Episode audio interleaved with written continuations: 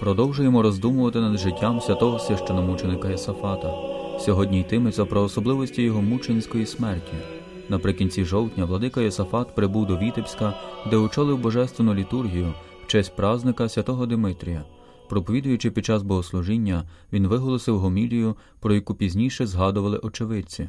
Вона стосувалася Євангелія свята, де Христос каже а й година настане, коли то всяк, хто вас убиватиме, буде гадати, що служить тим Богові. Про це згадує, зокрема, папа Пій XII у енцикліці Еклезіям Деї з нагоди трьохсотлітньої річниці його мученства. Про мученство святий Єсафат завжди думав, пише святіший отець, часто про нього говорив. В одній зі своїх знаменитих проповідей він висловив бажання до мучеництва, ревно благав Бога про мучеництво, немов би про особливо благословенний дар. За кілька днів до смерті, будучи попередженим, що проти нього планують змову, він сказав Господи, даруй мені могти пролити кров за єдність церкви і за послух апостольській столиці. Напередодні вбивства, чекаючи владику Йосафата перед архієпископською палатою, його дяки зустрілися з православними, які накинулися з лайкою і погрозами, кажучи вже мало часу вам залишилося бути з вашим архієпископом у Вітебську. Справді, як зізнавалися згодом мешканці міста, понад два тижні вони детально готували вбивство святого Йосафата, яке перед законом мало б виглядати як наслідок спонтанної провокації, а не умисним вбивством. Напередодні організатори трагедії виїхали з міста, щоб показати смерть як вияв народного гніву.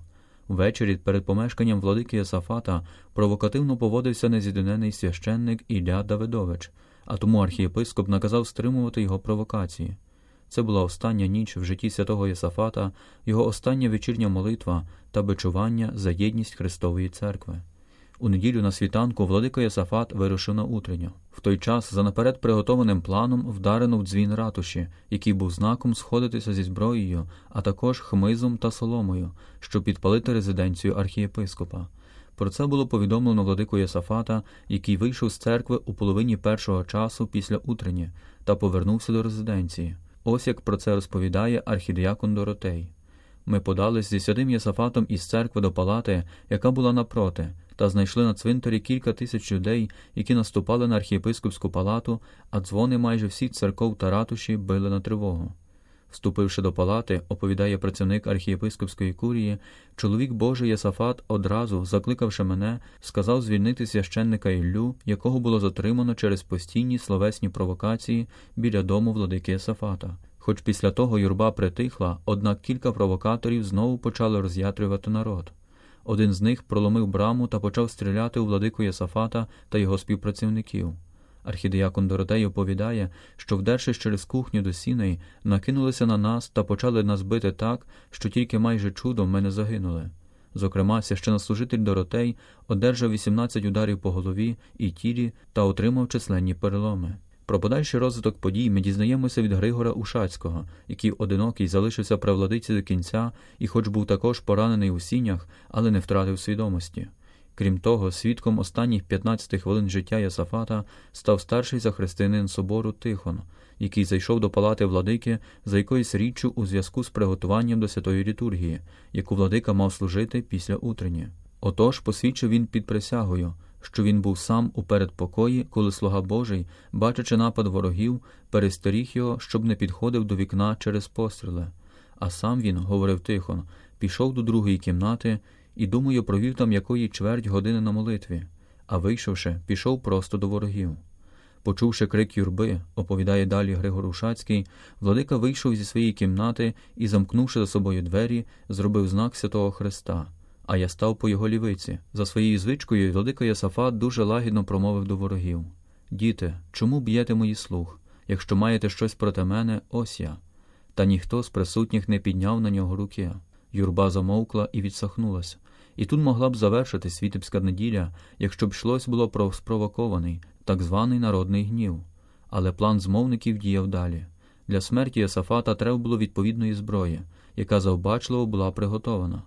І ось оповідає очевидець Ушацький, який стояв по лівиці Йосафата і бачив усе з подвійною увагою смертельної загрози, з протилежної кімнати увірвалося двоє і побачили владику Йосафата. І коли слуга Божий тримав на грудях складені навхрест руки, один із них ударив його по голові палкою, а другий розрубав сокирою. Коли святий Йосафат упав на землю, всі, що були в сінях, били і кололи його всякого роду гострою зброєю. Тоді слуга Божий, піднявши руку, серед побоїв закликав О Боже мій!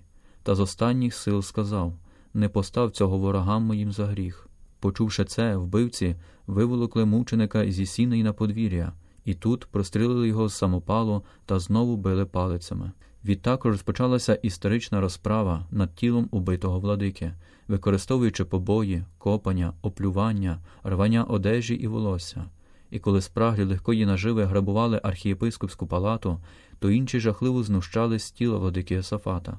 Щоб заховати сліди та позбутися тіла перед розслідуванням смерті, вирішили кинути його в місцеву річку Двіну, і народ розійшовся, залишаючи за собою зруйновану палату, знищену огорожу, виламані брами і двері, побиті вікна, розбиті й пограбовані комори та багатьох поранених.